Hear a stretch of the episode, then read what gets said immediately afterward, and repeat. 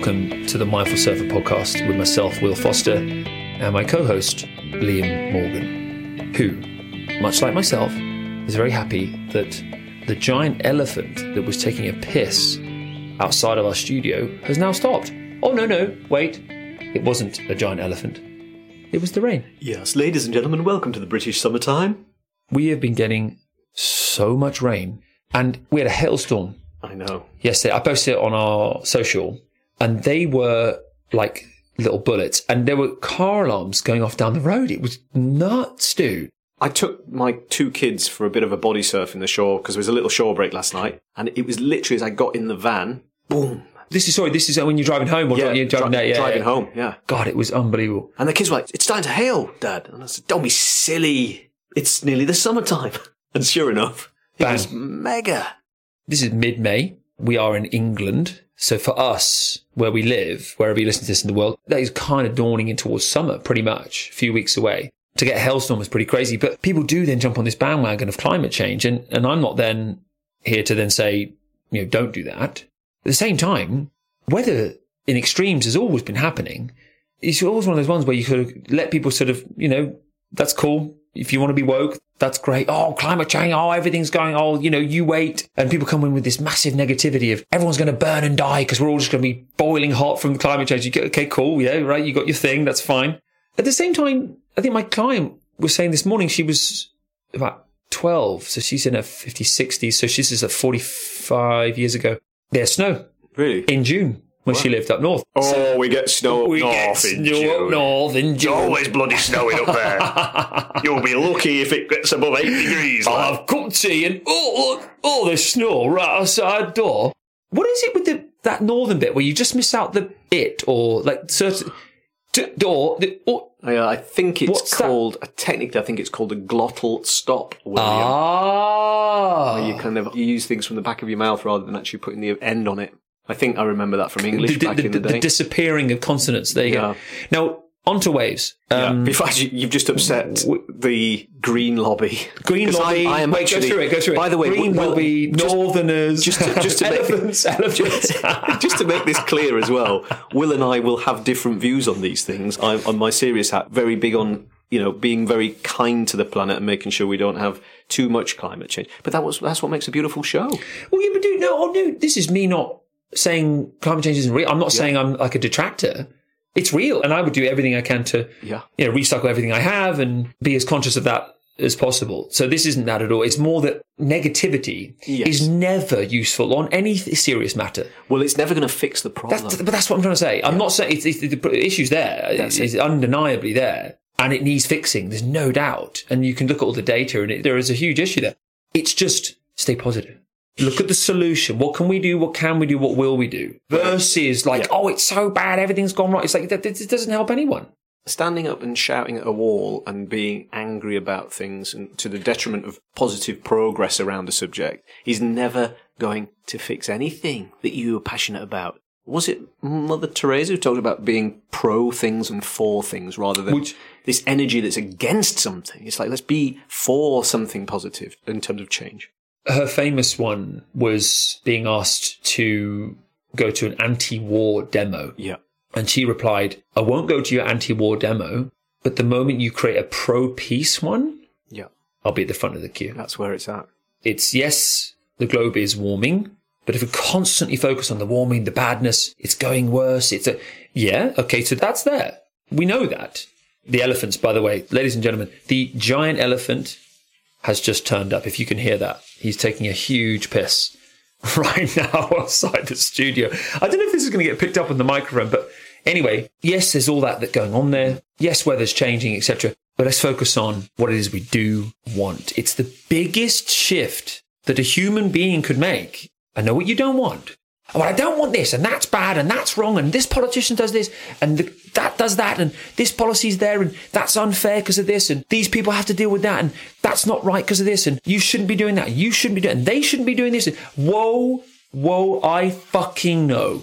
So what do you want instead? And there it is. There's the meat and balls of this, whatever that means. Well, the, the, the meat and veg.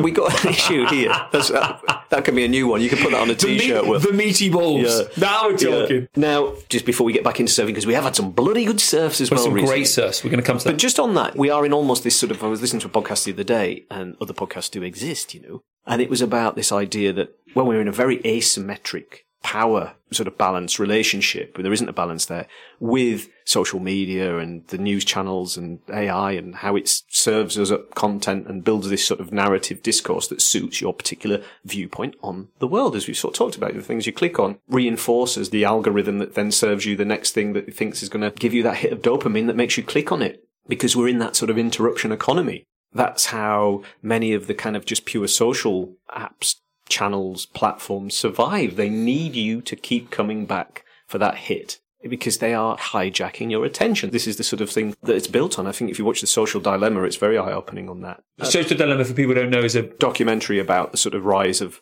um, things like Facebook and, Yeah. and, and Instagram and so yeah on. on Netflix, I think Netflix. it still is. But pertinent to your uh, points there about everything from like, you know, climate change to whatever it might be, is that we're in this sort of scenario where, if you like, there's sort of cracks that are between people on certain topics. What some of these platforms allow either, you know, artificial intelligence sort of actors or kind of people who have a particular sort of political sort of axe to grind or things to gain from a certain viewpoint being, if you like, developed and grown is it allows people to take what is a, maybe a small crack that could be, you know, intelligent discourse made into a balanced, nuanced argument, and it hammers at those fractures in society. And I think we're almost at this sort of point in the world where those things are, you know, getting more and more magnified, and that the media enables now even the sort of uh, main news radio stations channels allows this discourse that kind of allows this kind of fracturing of societal bonds in a way because it says, you know, you are, if you're on one side of this debate, as we were talking about last week, you can't possibly get along with somebody on the other side of the debate.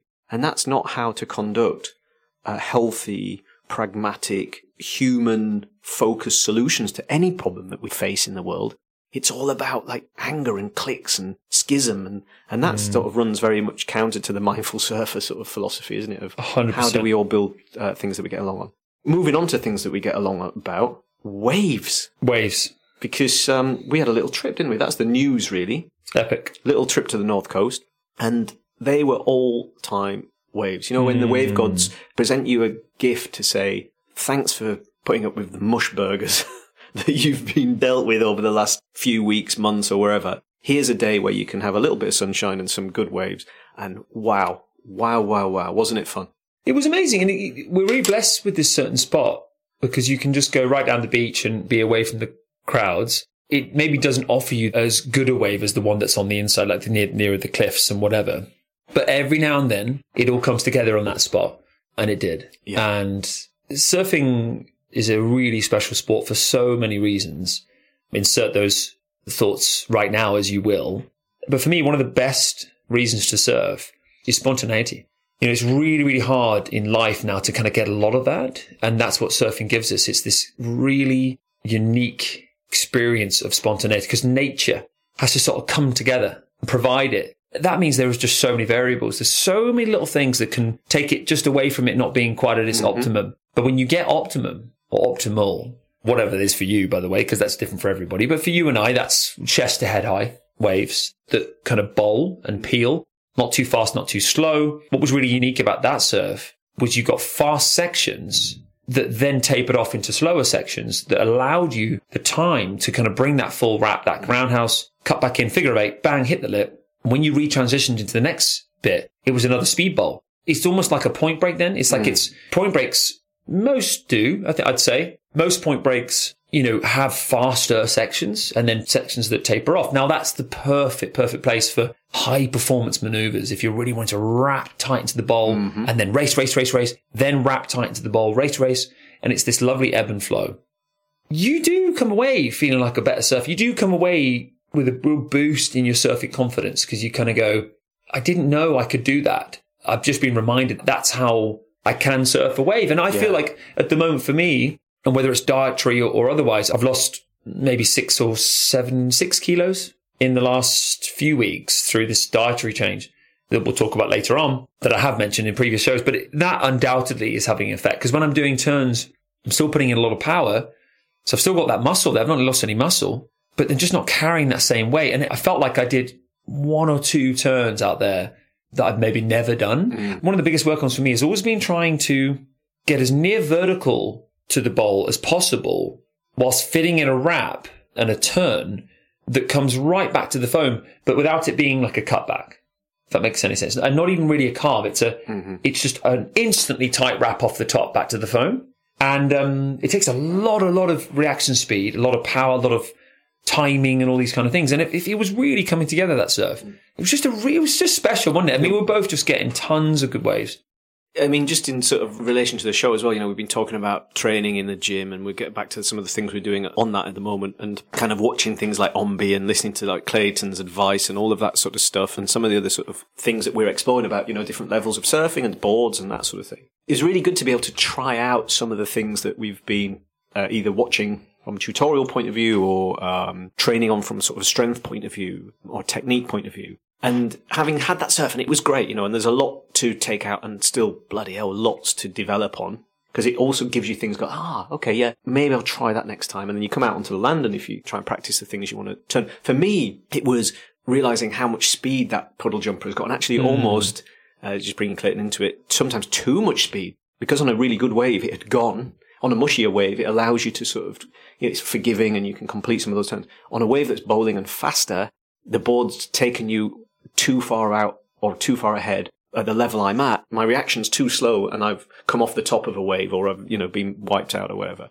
So it's fascinating for that. But I watched something last night with the Ombe guys and that, they were talking about Brazilian surfers and some of the conditions that are surfed in Brazil about some of the mushier waves and sometimes the smaller waves at times that, um, people like Italo and, and Filipe and all those guys are, are surfing. It was really interesting to the point that they were saying, you know, if you can surf crappier waves, and forgive me for saying that, you know, it's waves that other people go, okay, Mushburger's not very Yeah, good. weaker waves. Weaker waves. It's easier to go up into better surf and bigger waves from that position and learn than it is for people who are surfing great waves all the time to come down into mushier conditions. Clayton made that point yesterday. And I thought, wow, that's amazing. In a way, that means that you're kind of only as good, in inverted commas, whatever that means for whatever level you're at, as the shittiest waves that you surf. Totally do. And it was eye opening. Yeah. You do a little look at Jamie O'Brien. Yeah. And you watch him in some of the vlogs where he does a bit of river surfing here and there with Ben Gravy. But well worth checking that out, by the way. There's some great Yep. bits around that. Don't get me wrong, Jamie still rips in some of those more mushburgery scenarios Yeah. with Ben because he goes to visit Ben Gravy a, Yeah. a few times and whatever. But nothing even close to the level of what he gets on the North Shore. Yeah.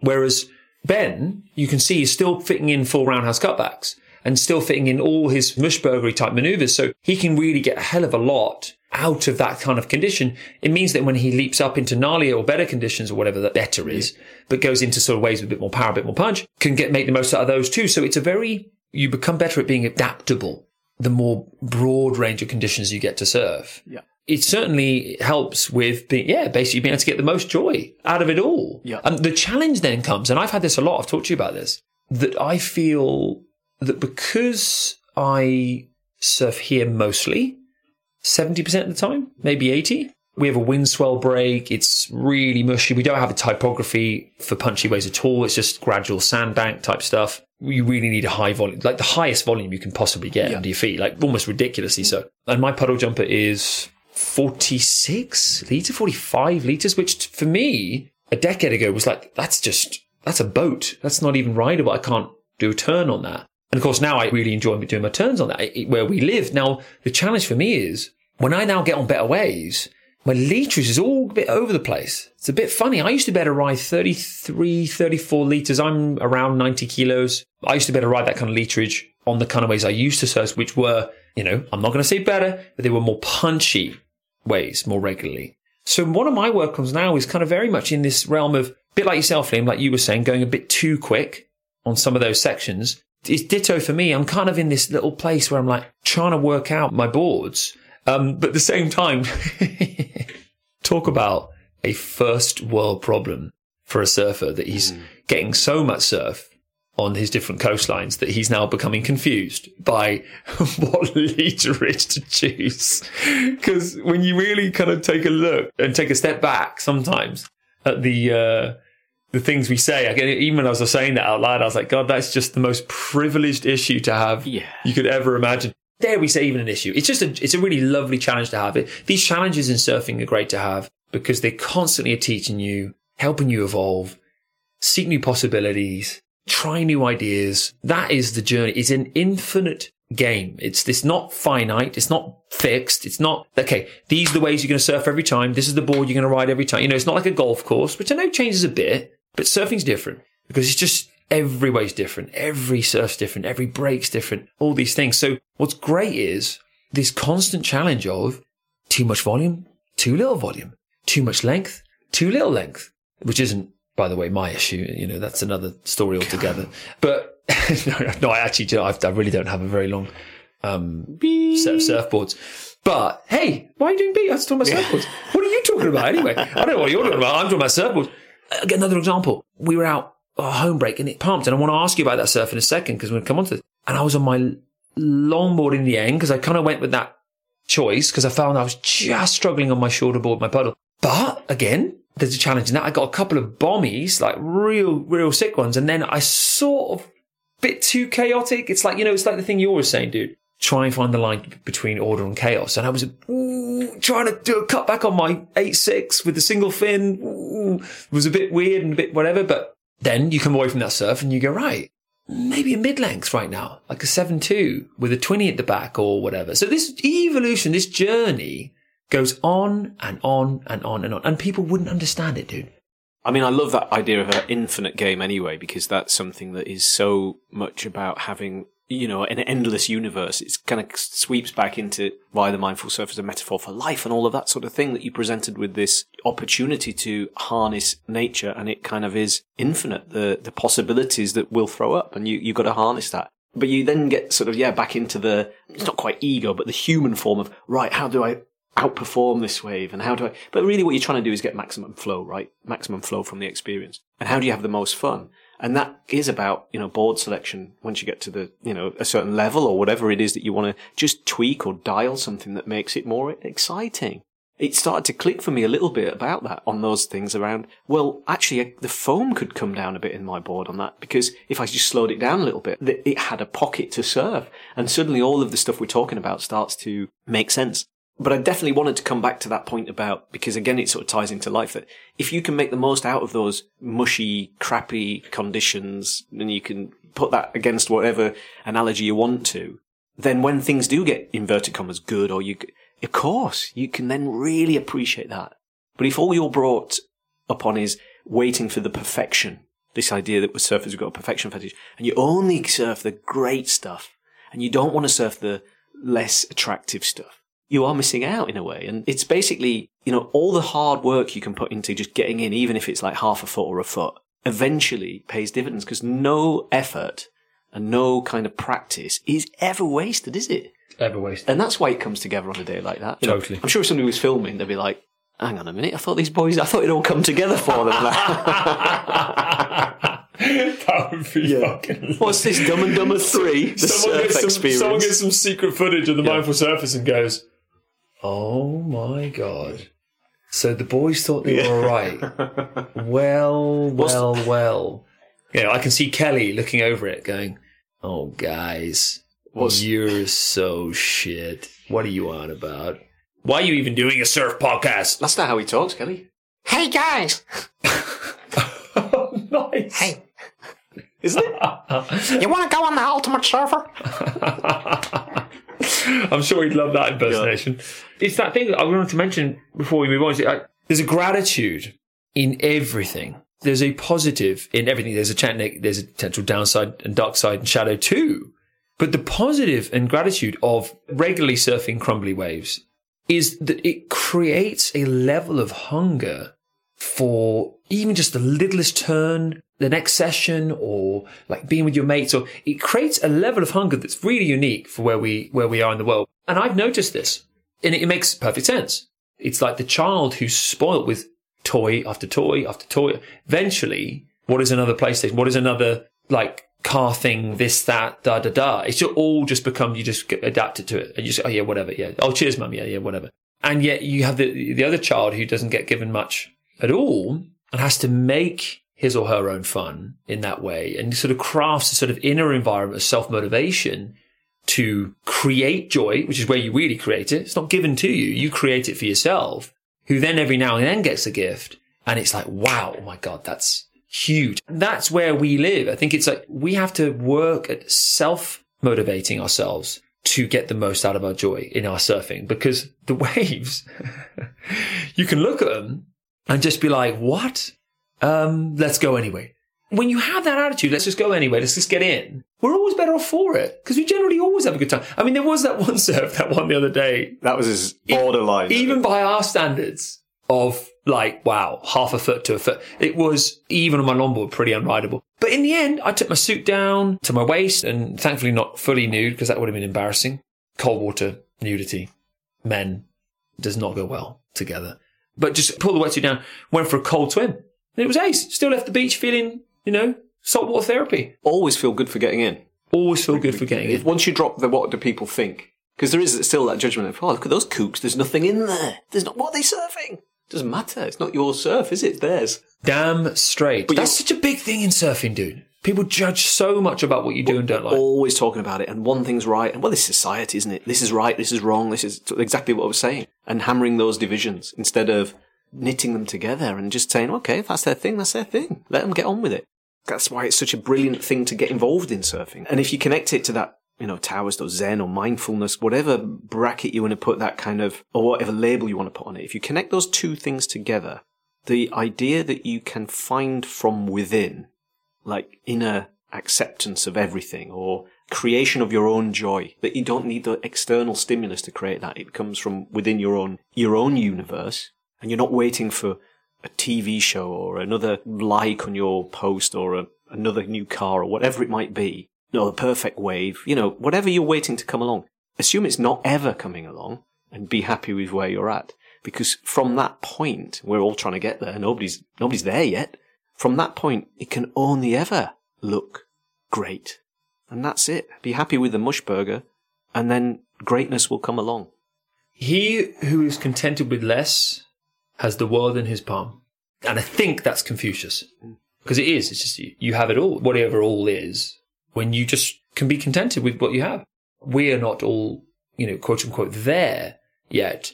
But that there, like we know, doesn't exist. And that's what's lovely. We- We're on this journey. Hmm. We're on this journey of mindfulness and being mindful, becoming more mindful as surfers. And ultimately, and ideally, I can use that word, yeah, enjoying the surfs that we have. Hmm. And I think also for a lot of people, it's going to be about in this world that we live in without travel mm. as much. I can almost guarantee that every, yeah, I'm going to throw this out there that everyone listening to this right now wants to travel for waves. Just going to guess. I might be completely wrong. But can we actually do it?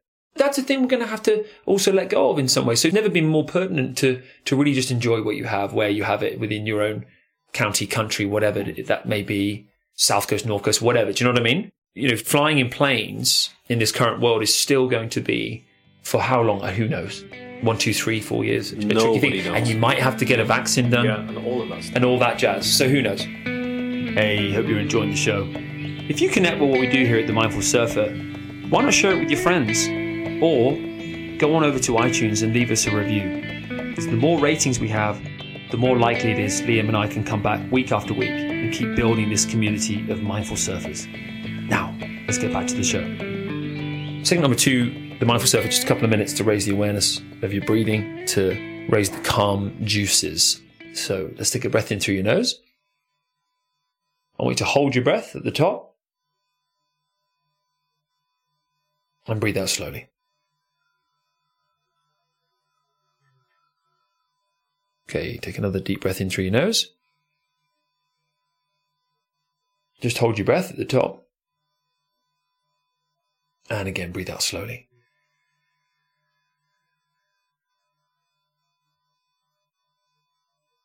Take one more deep breath in through your nose. What you're going to do on this one is hold your breath for about 20 seconds. When you're holding your breath for that 20 seconds, see what happens to your awareness when you hold your breath. So I want you to spot what happens. It's quite an interesting thing. So take a deep breath in through your nose, hold your breath.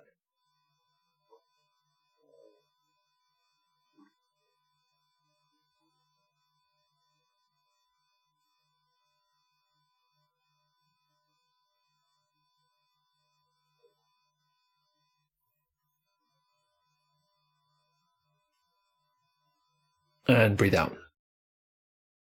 Good work, guys. The idea behind that breath hold is that in Buddhist teachings, it's practice of temporarily dying. So when you aren't breathing, technically you're dead in some kind of way, although your heart's still beating. and they have a, a, philosophy in Buddhism that says die every day. So become reborn every day, which essentially means let go of the past. It's gone.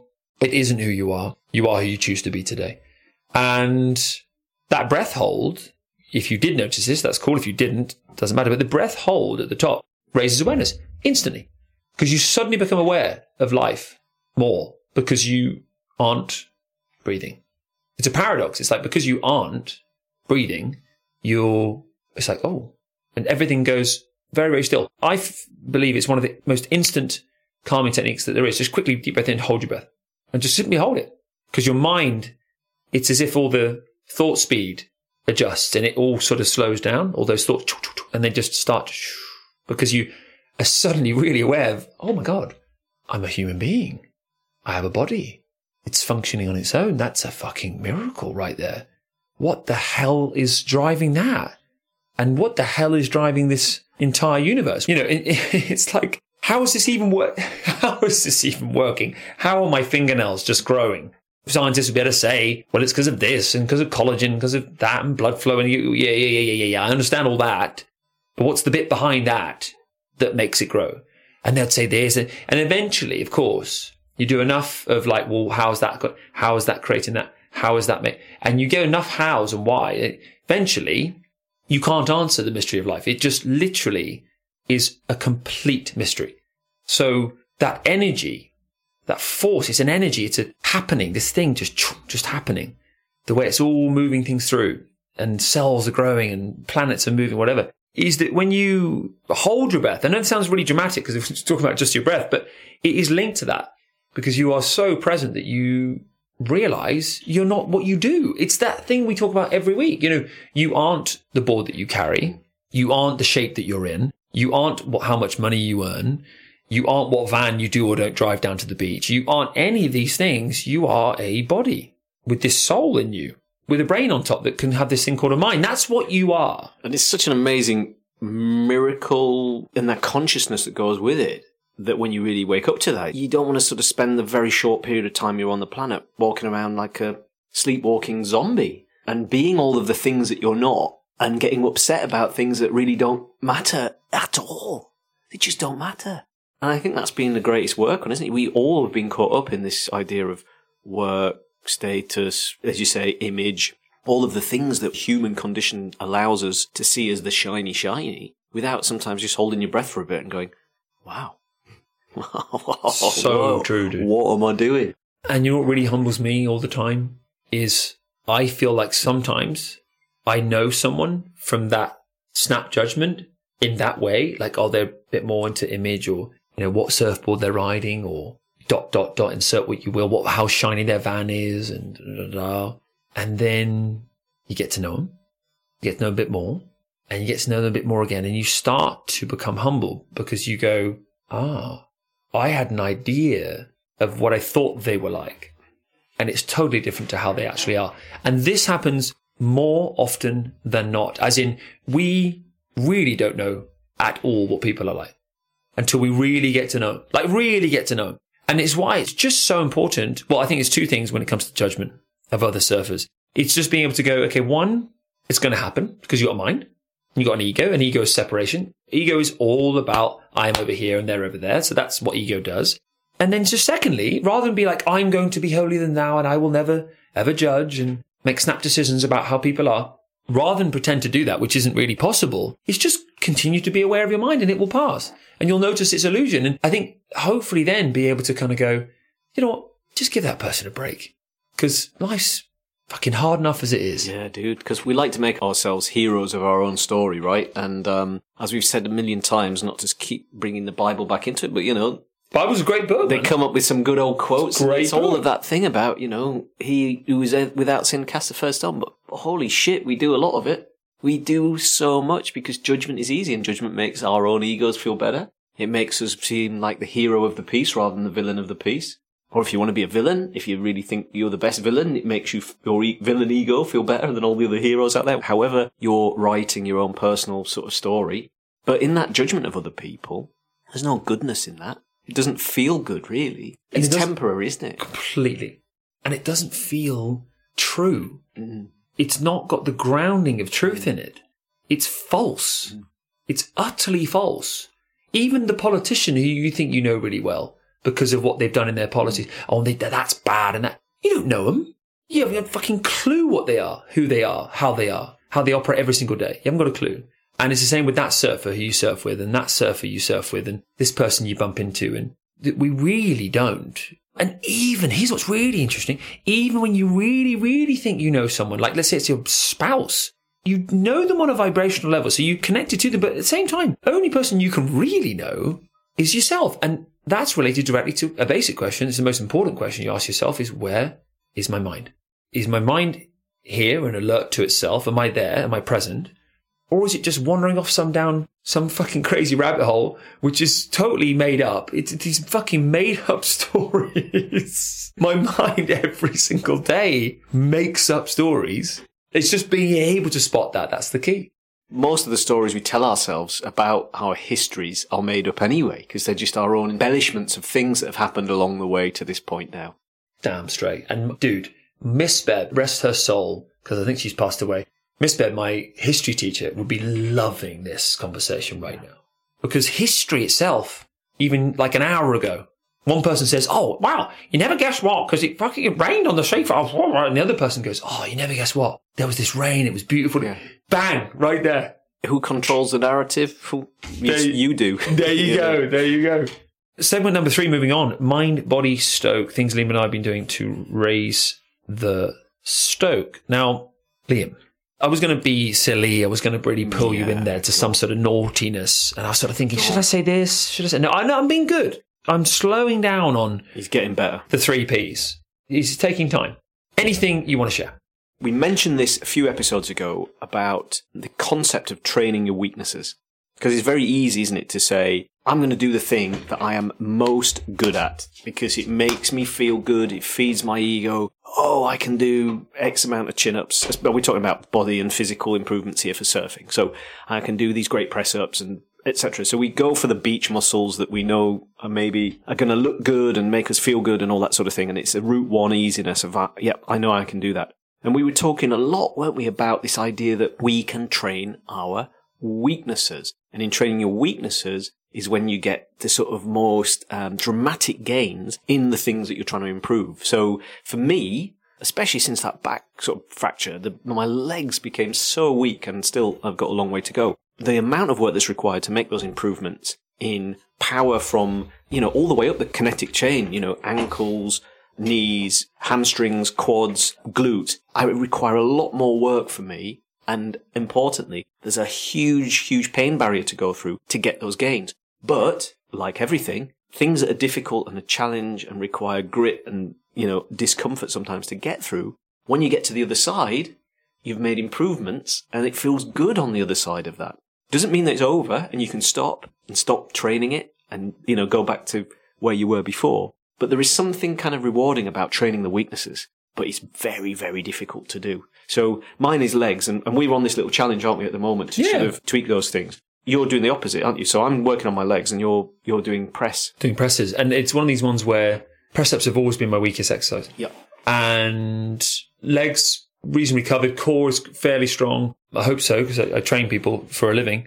Um, yeah, my press up strength is something that I've neglected, and that push strength, that genuine push off the floor, power you need as a surfer to snap onto your surfboard, which basically sets up the entire wave. It's a very, very important thing to get dialed. And you want to land ideally in the sweet spot of your board where your back foot lands on your tail pad and your front foot lands in the wax, right down the stringer, the center line. And landing right in the center of a surfboard after your snap is very challenging. If you've got mushier waves, bumpy waves, etc., and you haven't quite got that power to get right up into the sweet spot, you can be right off the sweet spot and the whole wave sort of runs ahead of itself. So there's a real good reason for me to want to work at this snap thing.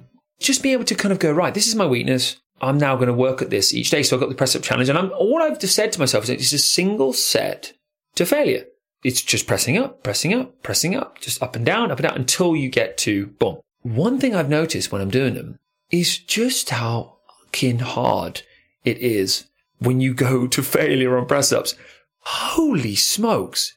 It just, it hurts. Hmm. It really is gnarly. But this is where mindfulness is so powerful because you've got to be able to just stay in the moment. If the mind starts chipping in, oh, go on, give up. Oh, it's a bit painful. Oh, I don't fucking cope. Oh, oh, oh, oh this is what happens to people when they exercise. I mean, all humans, everyone has some sort of mind that kicks in when it comes to training. If you can spot that mind and keep going anyway, spot the mind, keep going anyway. Let your body just carry on for you. You've almost got to kind of ignore the mind and just carry on, carry on, carry on. It takes time because I think a lot of people get let their mind kind of get the better of them in tough training situations. But if you can push through that, you start to realize that, like always with the mind, it's an illusion and it'll pass. And you sort of carry on. But yeah, my numbers are sort of slowly going up. It's getting my chest is feeling pretty. It's feeling there. It's, it's definitely I'm working it. But that's why surfing is a good motivation to sometimes make these improvements in mind, in body, in approach to life, and all that. Well, it's Jim Rohn that said, wasn't it? The guy that you like to sort of quote. If you really want to do something, you'll find a way. If you don't, you'll find an excuse.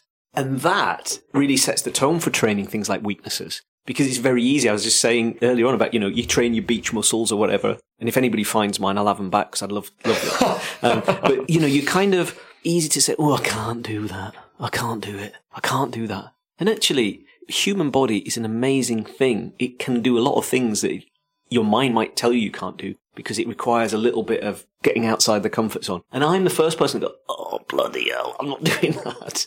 But the times that I challenge myself and push through it, like I say, what's on the other side of that is just magic sometimes because it's an improvement, isn't it? So whether it's your snap, whether it's my ability to sort of make a turn or be more powerful in the surf when I'm up and riding, it's worth it. So true. I'd say that if you if you go through your surfing uh, maneuvers, paddling, and snap, there's loads of nuance within, within those three, obviously, but let's kind of piece those into those three there. You can take from those certain exercises that are going to be somewhat easier for some people, harder for others. The ones that you find harder to do, I can absolutely guarantee you that if you start to get better at those ones you find harder to do, that it will have a huge improvement on your surfing. People, well, surfers will all look, well, all of us, but a lot of us are looking to improve our surfing as part of the joy experience of it. As you start to open that doorway as you were sailing into a new room of a new maneuver and a new experience, that newness, that novelty is a real happiness generator. There's a load of research that shows that novelty is inextricably linked to happiness because it releases a burst of dopamine. And dopamine is a feel good hormone. It's like a wah rush. It's kind of like a stoke hormone. Okay. So there's good reason to work on your surfing. It gives you more happiness. Christ, life's short. What's the most important thing? I mean, you know, it is. It's that feel good. It's happiness. So the work you put into the gym can have a huge effect on that because you can start entering new rooms, doing new maneuvers, taking off a bit later, whatever it might be for you. But it really takes a humble moment of actually looking at your routine, looking at your week by week, your month by month, what you're putting on your dinner plate, all these things. And it's actually being to go, shit, you know what? Damn right. Like you said, got an excuse for this. I got an excuse for that and being able to kind of reverse that, flip that and go, okay, if I just do it and stop fucking around about when it's got to be, because, you know, we start doing these things like, oh, well, I haven't got the time. Well, uh, well, okay, do you know what? You just got to just slot that in when it works. Just chuck it in there. You know, if you got to do your yoga stretches in the service station toilets, you know, to get your five minutes in per day, let's say there's a challenge for you, whatever, then do it there. But you just got, just got to make it happen. And it makes such a difference. It does.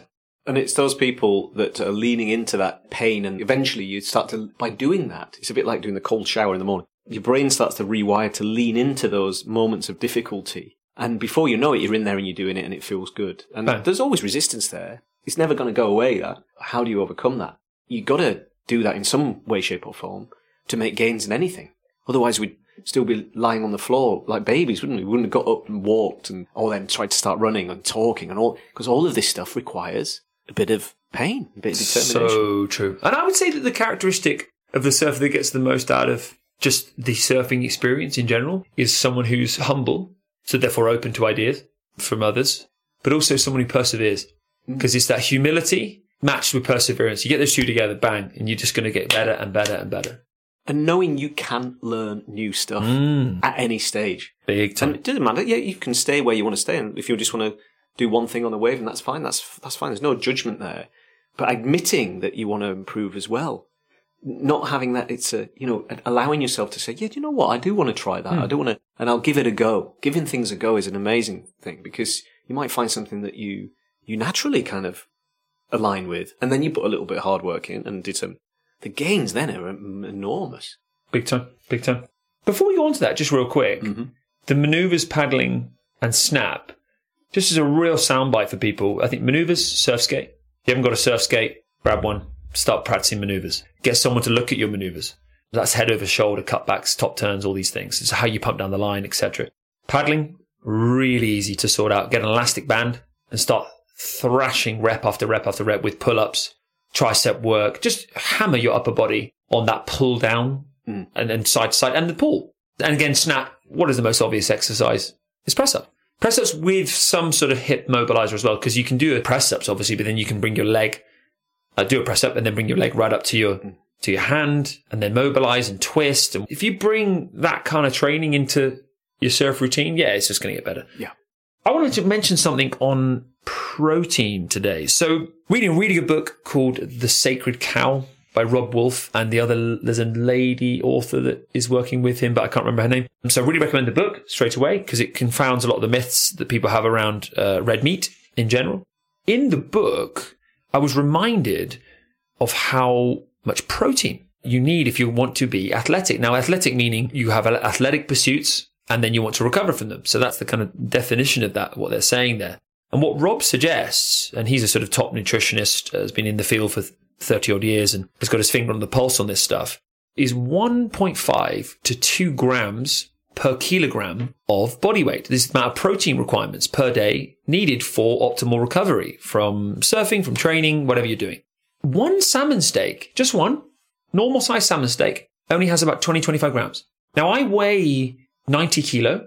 So my rough amount that I need is between 160 to 200 grams. Now people go then, oh, okay, well, if I eat 200 grams of beef, I'll get 200 grams of protein.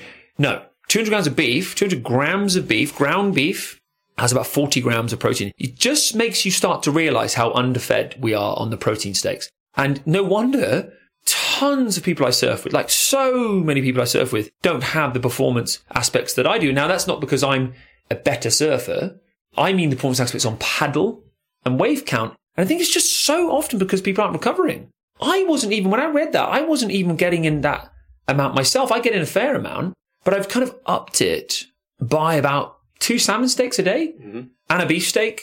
I was probably already having, let's say, two to three steaks a day and a portion of salmon and some eggs. That's, I was normally having that each day anyway. Now I've got three or four salmon steaks, a couple of normal steaks, and again, about an extra sort of eight to 10 eggs. Now, people would hear that amount of protein and go, oh my God, that's unbelievable amount of protein.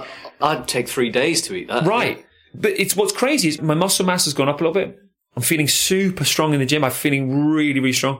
Recovery is crazy. Sleep's good. Mm-hmm. Like all these things. So Robb Wolf, this guy you got to check out, discusses that. And it was just a real profound insight into that. So, you know, we're all trying to get the most out of our surfing. You know, for a lot of you listening and for you as well, Liam, obviously we talked in the car, it might not be possible to get such bioavailable protein because it's the bioavailability that's just as important as the amount you're having. So beefsteak is the top. Next one down is egg white. Mm. Next one down after that is things like pork, chicken, shellfish, etc. And then it carries on into pulses and nuts and whatever. So you can supplement. Now we discussed this in the car. You can supplement even egg white. You can get egg, pasteurized egg white. So it's free from salmonella and all that kind of stuff. And you can chuck loads of that in things like smoothies and soups and probably a bit gross in a soup. But anyway, That's what I was talking to you about pisco sours.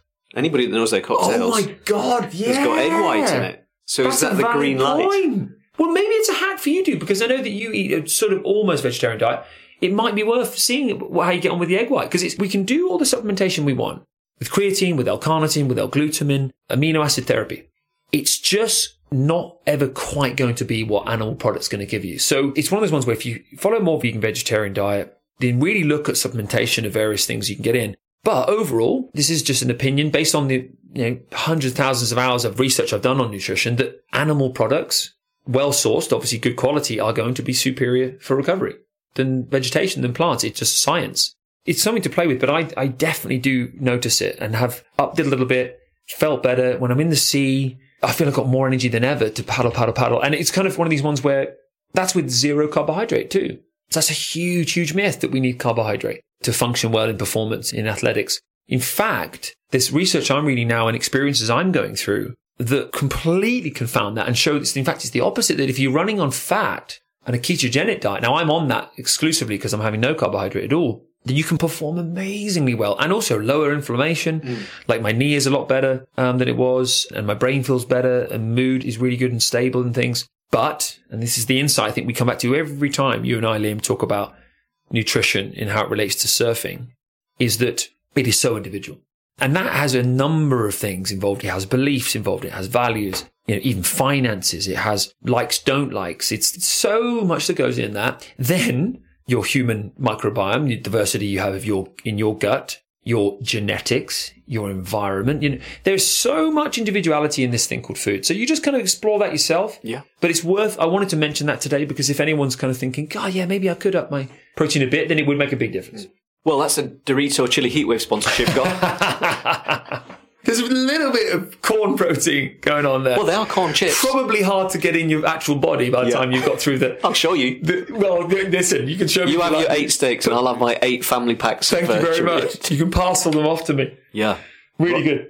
that's a good insight. Actually, I think this sort of um, challenge in vegetarianism for me, you know, or kind of you know very largely pescatarian, I would say. Actually, so fish fish is in there still.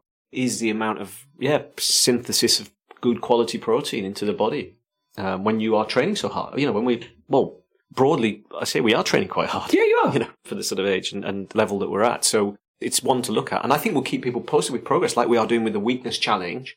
And we do usually a Thursday night gym session, don't we, as a sort of surf fit. And Surf. So we yeah. might post some of the things from there as Yeah. we go forward to show what we're doing. The nutrition part of that will play a big part and, you know, see, see what gains we get from our surfing in it. And, and I think hope, hopefully this isn't we are doing it because I can feel it in my intuition when I say it. We are, we stand so much for that individuality message and would never want to be a show that says, Oh, it's like this. This is what you got to do. You got to eat meat Yeah. or you got to take this supplement. You got to, that is the least mindful thing a human could do because now you're saying, I want you on side. When anyone in that sphere of nutrition said, you've got to eat this way because if you don't, it's evil or it's bad for you or it's going to cause cancer. It's such an ignorance of firstly, the spectrum of nutritional research that's actually out there. Secondly, how flawed epidemiological research is because it's observational in its nature. And, you know, when you happen to have a vegetarian who doesn't get cancer over X amount of years, well, they're looking at vegetarianism as this sort of singular myopic factor within this nutritional research and forgetting that what kind of person hmm. is that vegetarian in the first place? Well, they've probably got community, getting outdoor exercise, they've got a higher socioeconomic bracket, they, you know, they're not smoking. They, listen, don't get me started on how fucked up nutritional research is. The point is, the reason why we discuss these things week by week is just to raise your awareness of your body. That's the only message that really matters. And, and take it and go and do proper research from a variety of sources. there you go. Um, anything that is you should Oh. is worth questioning. That's you know, the big word. because we remember we we should have, and this is big news now, isn't it? We should have cut out fat. And then what Damn did we straight. create? A whole sugary processed food industry that is proved. I saw a post of his, a, a guy, uh, do you know the Van Tulleken twins? No. Doctor uh, brothers, twin brothers, and they do a lot of stuff like pop sort of TV shows for uh, kids, especially, or kind of uh, mainstream health and science. But I think one of them, one of the twins, has done this sort of four week. I'm just going to eat processed food and see what happens. And his biomarkers have already gone kind of haywire from where he was. You know, I missed the kind of um, what show it's going to be on or what article. My point on that is that there are whole industries dedicated to getting you to either eat a certain way or live a certain way in order for the people behind that industry to make money. And that is not coming from a pure point of benevolence, is it? It's not for your good. It's for their profit.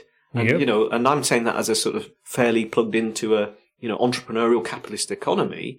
But you've got to sometimes do your own research to work out why are you being told this message. Damn straight. Um, not quite so as extreme as the whole politician thing that I've said before. When was it Jeremy Paxman, who was a great TV interviewer? used to go into an interview with a politician and his whole mind, what was running through his mind at the time he was starting the interview was, why is this lying bastard lying to me? and that's the way he would approach almost every, Yeah. to deconstruct the uh, arguments. And There you go. so yeah, work out your own research on this stuff. Down straight. Final segment, Surf Media Insight.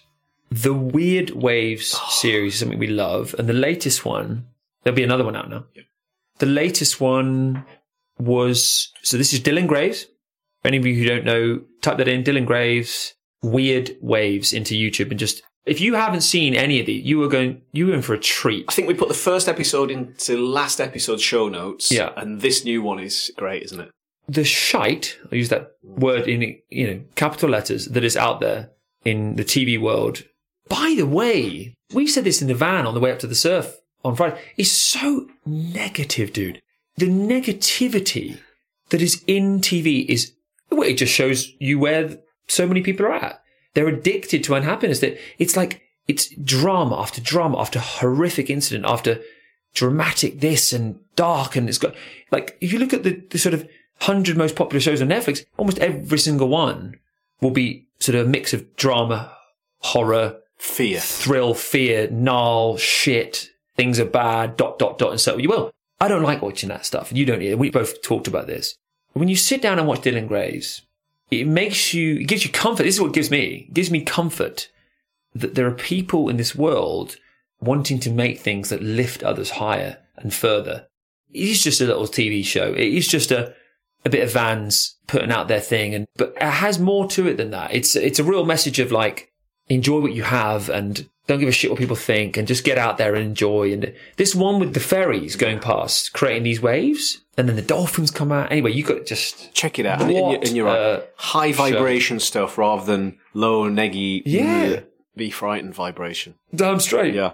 Guys, thanks Check for joining. We just got to mention something before we go. We have in the pipeline merchandise swinging its way through. Maybe, yes, people have asked about it. Are we doing stuff? We will.